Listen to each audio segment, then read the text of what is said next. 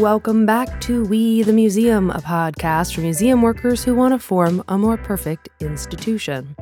I'm your host, Hannah Hethmon.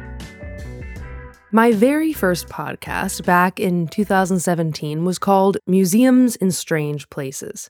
The strange place in that case was Iceland. But I've always been interested in museums and strange places, generally speaking. You know, exhibitions and displays outside the museum walls, in spaces where you wouldn't normally expect to learn about art, history, science, and culture.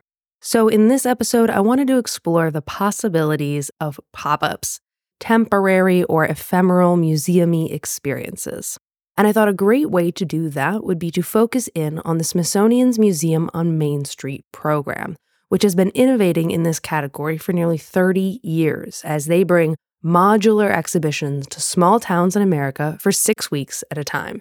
My guest today is Robert Forloney. Besides being very active in the museums and humanities spaces in Maryland generally, Robert is the program officer for partnerships at Maryland Humanities.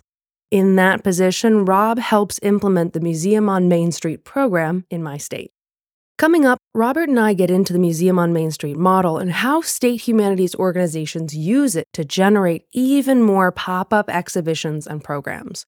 We'll also take a look at how other institutions and community groups in this region are using the power of the pop up to reach more people. I should caveat this by saying that Museum on Main Street has been one of my podcasting clients for the last few years.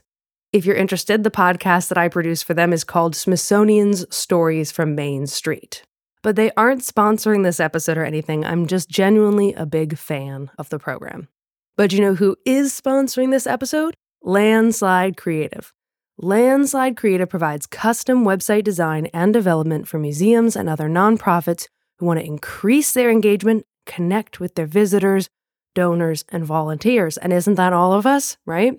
With a custom website designed for the unique needs of your museum, you can stop fighting with your website and focus on growing your impact. Head over to landslidecreative.com to learn more. All right, let's get into the episode. So, can you tell me about generally about Museum on Main Street and how it works from the state humanities perspective? Yeah. So essentially, it's put together by SITES, which is the Smithsonian Institution's traveling exhibition service. And the idea behind this is there's a core exhibition that the Smithsonian puts together around a particular topic or theme. It could be water, occupation, sports, whatever it might be. And it's viewed through a national lens. So the Smithsonian creates a modular exhibit that travels around the country. And then in each particular state, the Humanities Council is responsible for helping develop companion exhibitions and programming that is tied to the particular community itself. So that's really what my role as a program officer is helping the various local communities, which are in rural areas, develop their own pop up exhibitions that are typically up for six weeks and that are tied to the overall theme but really focus specifically on the values, the characteristics, the qualities, the history of their local community. Can you describe some of the spaces that these exhibitions have been in in Maryland and some of the creativity you've seen? We're just kind of give like rapid fire all the different ways that Museum on Main Street has kind of showed up in Maryland. So essentially, what's really nice about it is it's designed by sites in the Smithsonian to be a modular unit. It comes to us in a variety of different ways in crates, and we usually have about six different sections and segments. And what's nice about it is that each individual segment can be exhibited on its own, so there doesn't need to be a clear progression from start to finish necessarily. There is an introductory section, but it's designed so people can kind of choose their own adventure and go from place to place. And because of the modular aspect, it allows each particular site to determine how to best lay it out based on their physical plant and how things are set up. So we've had it exhibited in historic sites, museums, barns, libraries, historic houses, just a, a little bit of, of everything.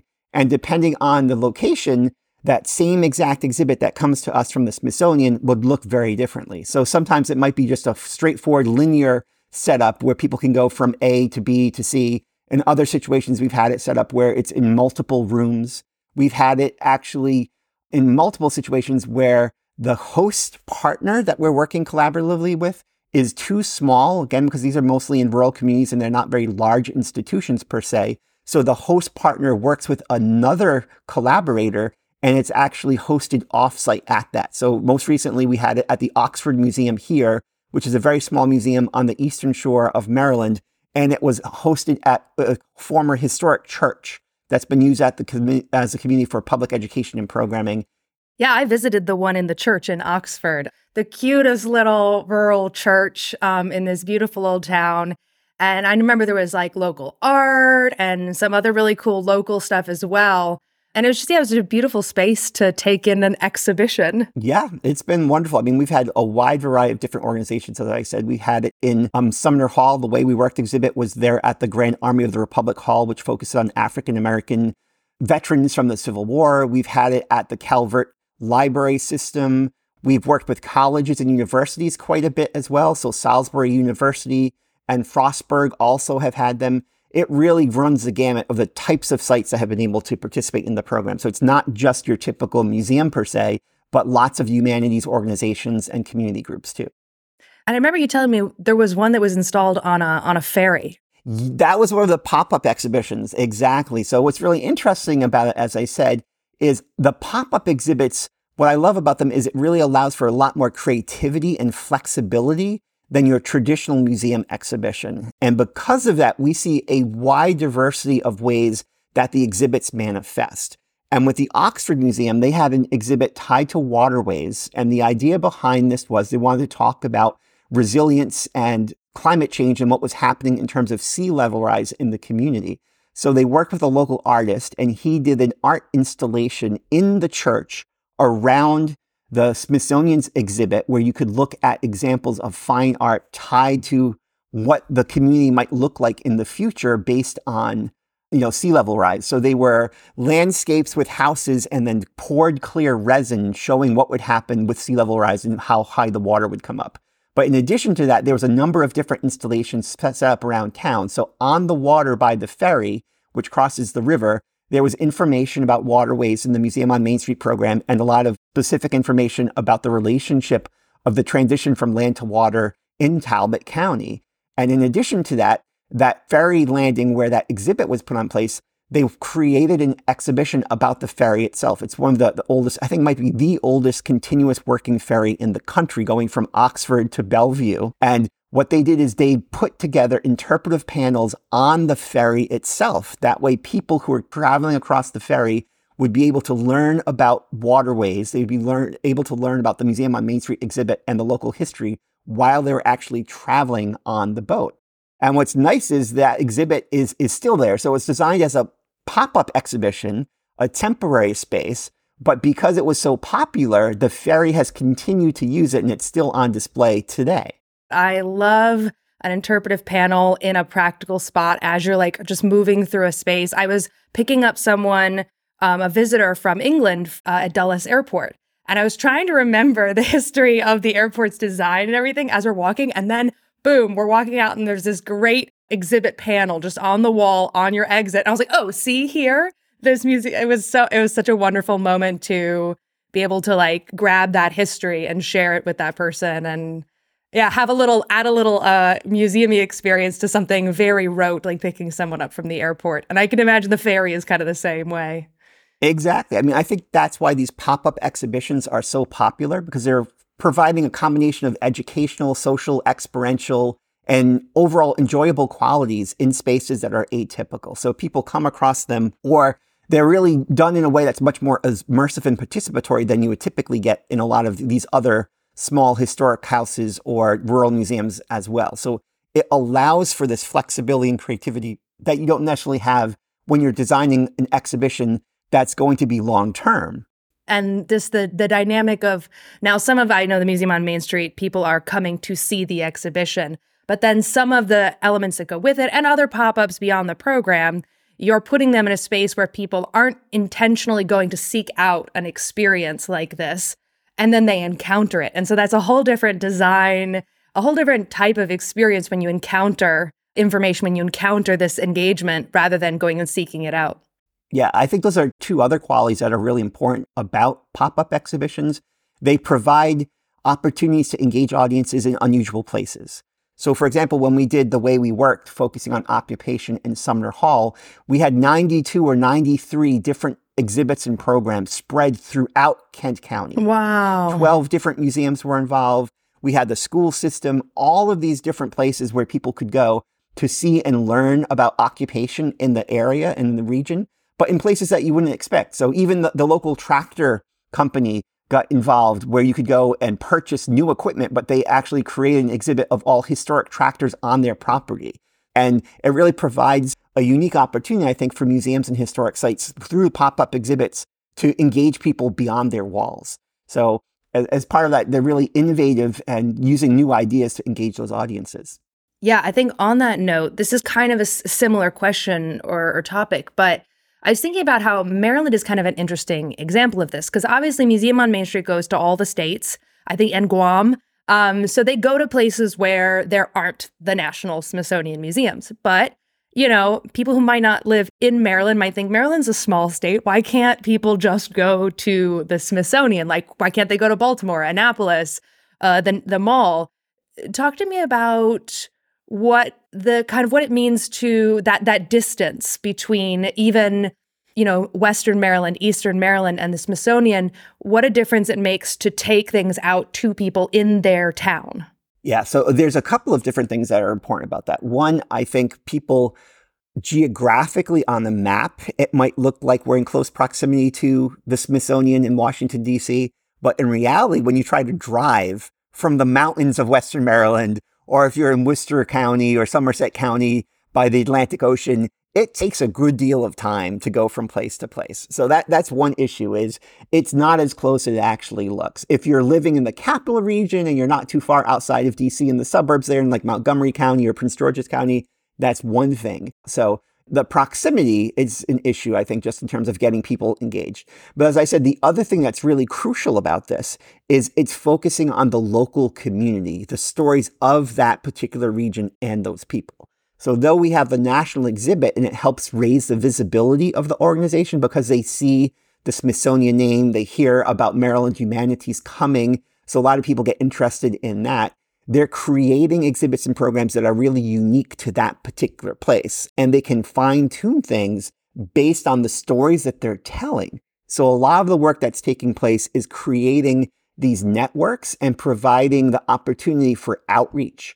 One of the things I think that's really most crucial about Museum on Main Street is we view it as capacity building as well. So the exhibit is there on site, typically for six weeks. However, we do a tremendous amount of work before and after providing support to these communities to help build up their capacity. So after the exhibit is down, they have a new toolkit to pull from and they're able to go into their community and continue developing exhibitions, working on programs, and really building out those dynamics in the partnerships that they developed over time. So the capacity building, for me in particular, is one of the things that's most exciting about the Museum on Main Street program is that we're going out and using our resources, our skills, and also pulling in outside consultants and experts as part of this process too. So we hire scholars, we work with the community, and as part of our capacity building program, they can pick and choose different things. We have like a whole menu, an a la carte menu of things that they're interested in. So if they're really interested in social media,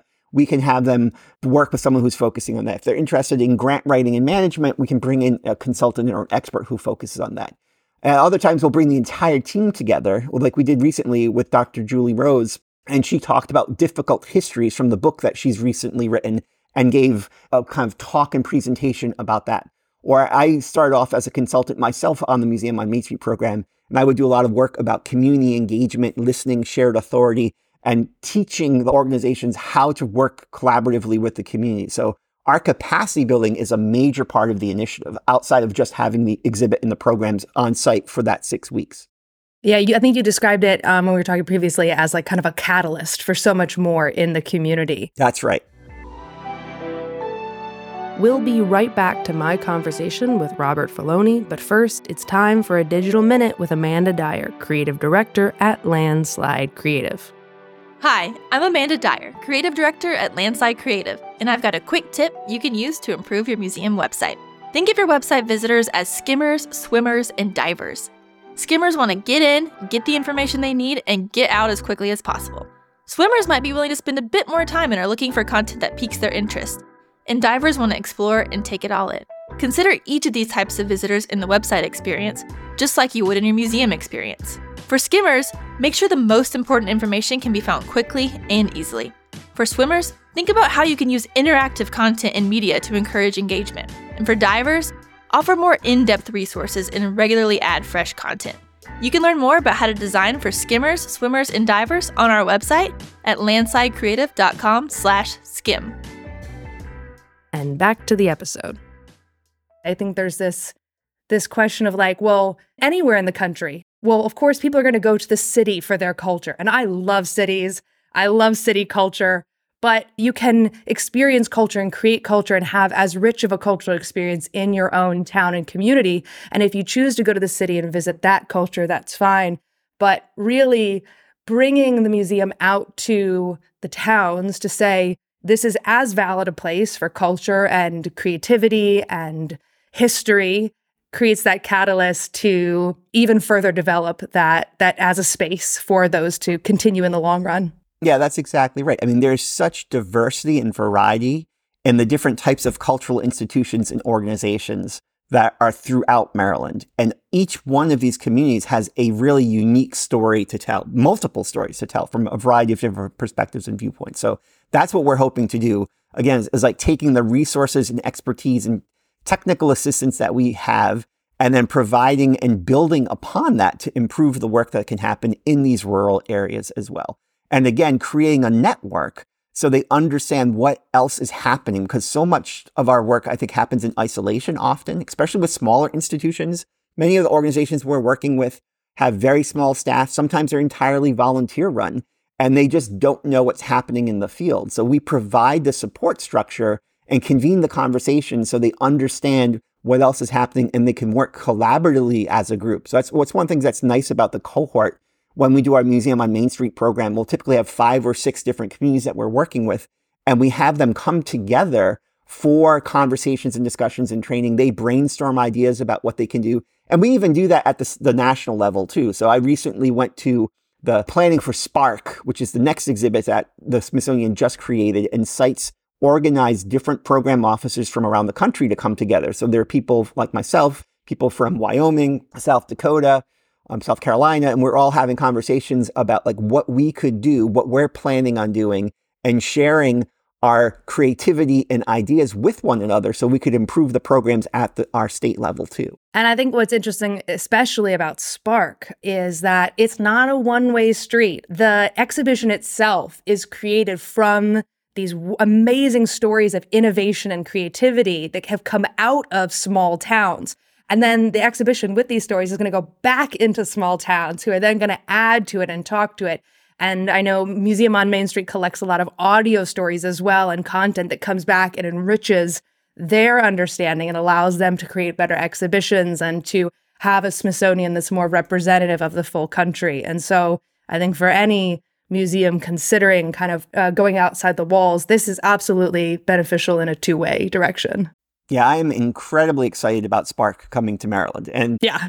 Part of it is it's so much more about process and transformative innovations, as you said, in the communities rather than content per se. So it's really celebrating different ideas that communities have to have an impact on people's lives. So what we're going to be doing is a little bit different than in the past, where we're going to be doing a lot more capacity building and upfront work with our communities in Maryland to identify groups and different organizations and locations that are doing this type of work already and providing resources in advance. So then the companion exhibits and programs that they create will reflect what has been going on rather than the other way around where usually a site is awarded the space and then create something after the fact when it comes into their area short or shortly before.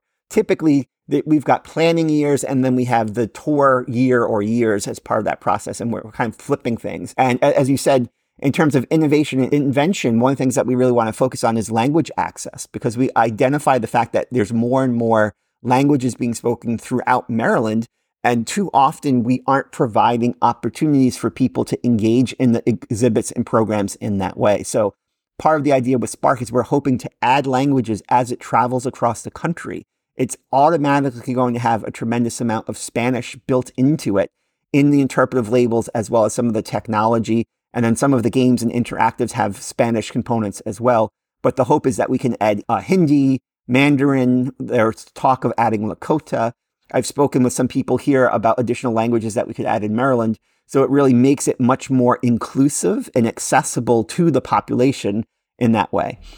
Yeah, I think you said like Algonquin is one of the native languages spoken in Maryland, right? Exactly. We have a number of indigenous communities that speak Algonquin and a number of state recognized tribes who are part of the process. So it would be wonderful if we could add Algonquin into that. Yeah, awesome. Well, I thought we'd talk about some examples outside of Museum on Main Street. I know the two that we talked about before in Maryland are at the Baltimore Museum of Industry. Oh, and then in DC is the Anacostia Community Museum. Do you have any thoughts on what the Baltimore Museum of Industry did with their outdoor exhibition? For me, I think of it, I'm, I'm an artist also, and I think about the difference between doing an oil painting versus doing a sketch. And when we, as museum curators and exhibit designers, are putting together a long term exhibition, we tend to be much more constrained and restricted about what we do because we know it's going to be there for seven or 10 or 15 years, and we want it to last. So a lot of time, a lot of money and resources go into it. And because of that, you don't have the same level of flexibility and creativity that you have if you're doing a pop up exhibition. It's like a sketch. It's something that you can do really quickly. You can experiment. So I think it really allows the opportunity for institutions to be outside the box thinkers in many respects. And in addition to that, I think COVID caused organizations to engage in pop up exhibits in a different way. They were forced to do this. So with the Baltimore Museum of Industry, what they did that was really wonderful was they were working on an exhibit focusing on steel, Bethlehem Steel in Baltimore and the steel workers there. And as part of this process, you know, the pandemic hit and everyone was drastically impacted. This is, you know, an understatement, but as museums, we closed down our interior spaces. Everyone shut down and you couldn't communicate or connect with visitors in the same way. What the Baltimore Museum of Industry did was they used the fence along the key highway and they put the exhibit, all the interpretive panels on the fence itself. So people were able to go and see and participate and understand the stories of what they had done. It was called Women in Steel, and it went up in the fall of 2020. So when everything was still closed to the public. And they also worked collaboratively with uh, Aaron Hyken, who deals with a lot of local public radio here, WYPR. And he created uh, podcasts as well, talking with some of these women who are working the steel mills and also the surrounding Sparrow Point area as part of that process. So, a little name correction here. The radio producer that the Baltimore Museum of Industry worked with is Aaron Henkin. Such a good podcast. Everyone should go listen to Sparrows Point, an American Steel story, right? I think. yeah, I'll put it in the show notes. Everyone should listen to that podcast. I think that was a, a great way of really looking at it and being forced outside of the box. Also, I, th- I think a lot of this work, as I said, is happening all the time. The Smithsonian Folklife Festival does this every year on the National Mall. You mentioned the National Mall before. This is a common area where people from all over the country and internationally gather on a regular basis. And because of the nature of the space, you can't have anything permanent. The National Park Service, and I do love them, won't allow anything to happen in a very substantial way. So everything is very ephemeral and it's designed to be ephemeral in the space itself. But the, the Smithsonian has been putting together this festival for decades now. And every year they do something that's unique, that's different, that's celebrating living cultures. And it's only there for two weeks in July around the 4th. In the past, they've done things like having people from Peru come and Quechua speakers designing um, through vines the actual bridges that they use to traverse the, the wide chasms in the Andes, or the Dogon people designing mud huts as part of the process. And again, these are by design made to be temporary, but they engage people because they're participatory, they're creative, they're inventive, and it's really outside of the box thinking in terms of what we think about when people imagine a museum with a lot of display furniture having, you know, objects behind plexiglass cases or a lot of text on the wall. One of the things that I was involved in during the pandemic was uh, at the Anacostia Community Museum. And like the Baltimore Museum of Industry, they had an exhibition that, that was planned, Men of Change, about influential African American men. And they decided not just to put it outside their walls, they went into a different neighborhood, the Deanwood neighborhood, uh, another uh, African American neighborhood, and spread the exhibit out throughout the neighborhood at important sites so that people could walk through their neighborhood and see these pictures of not just influential African American men in the country, but local people who had made a big difference in the Deanwood neighborhood. Um, you know, their fathers, their mentors, the people that they knew, their grandparents. And and I got I was had a small part in helping to edit the audio tour uh, that went along with it. You could go and stop at each stop and listen to stories from local people as well. And that was really cool because the museum not just got outside their walls, but even went outside their immediate uh, space around the museum. And again, it really activates the entire community. So it's not just about the site, not just about the museum or the cultural institution anymore. It's about the people. And you're feeling uh, you're empowering them and making them get a sense of the fact that they're in control and there's ownership, this co-curation and authority by being part of that process. So one of the things that we did as part of the museum on Main Street that just finished up Crossroads here in Maryland was I collaborated with Washington College faculty and students, and we actually trained a lot of these small organizations on how to design their own pop-up exhibits. So we created a series of workshops over a sequential period of time where they learn specifically how to actually identify the different target audiences, develop the narratives, but then we also taught them the techniques of what you needed to do uh, with hands-on workshops. So we had sequential workshops over time where they came in early on, developing their story, and then coming back after they had worked on it for a bit to actually digitize the images and objects from their collections, 3D pieces. We also taught them how to use Canva. And then we had eight different museum groups or community groups create exhibits in their windows with the interpretive panels about different stories that were unique to them. And then part of the major Chestertown Tea Party that they have each year, where tens of thousands of people come into Chestertown, all of these community members had these interpretive panels in their windows as part of the pop up display. I think this episode should be called uh, "Pop Up Power," uh, "Power of the Pop Up." It's there's so much potential. I, I hope everyone who's listening is inspired because I'm like, we need to do more pop-ups. I'm all I'm all riled up.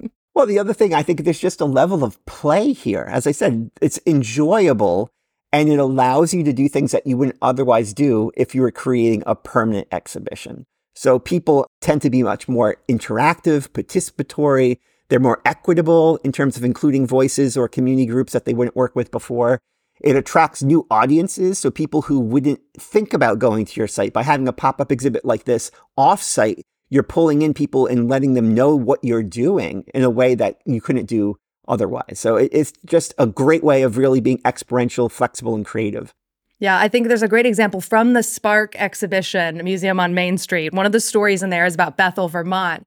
And I think this this captures both like just silliness and play and innovation they had like a, a whiteboard out or, you know, flipboard where people could write ideas for the town. They were having, you know, an event and someone wrote BU.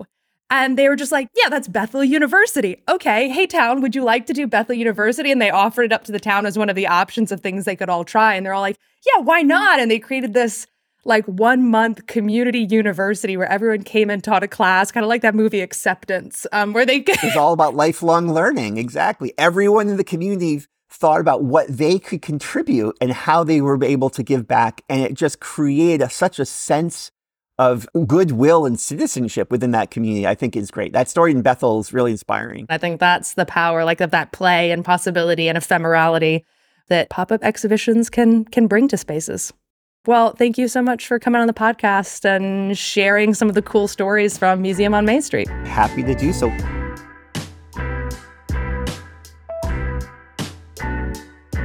Thanks for listening to We the Museum. You've been listening to my conversation with Robert Forloney, Program Officer for Partnerships at Maryland Humanities.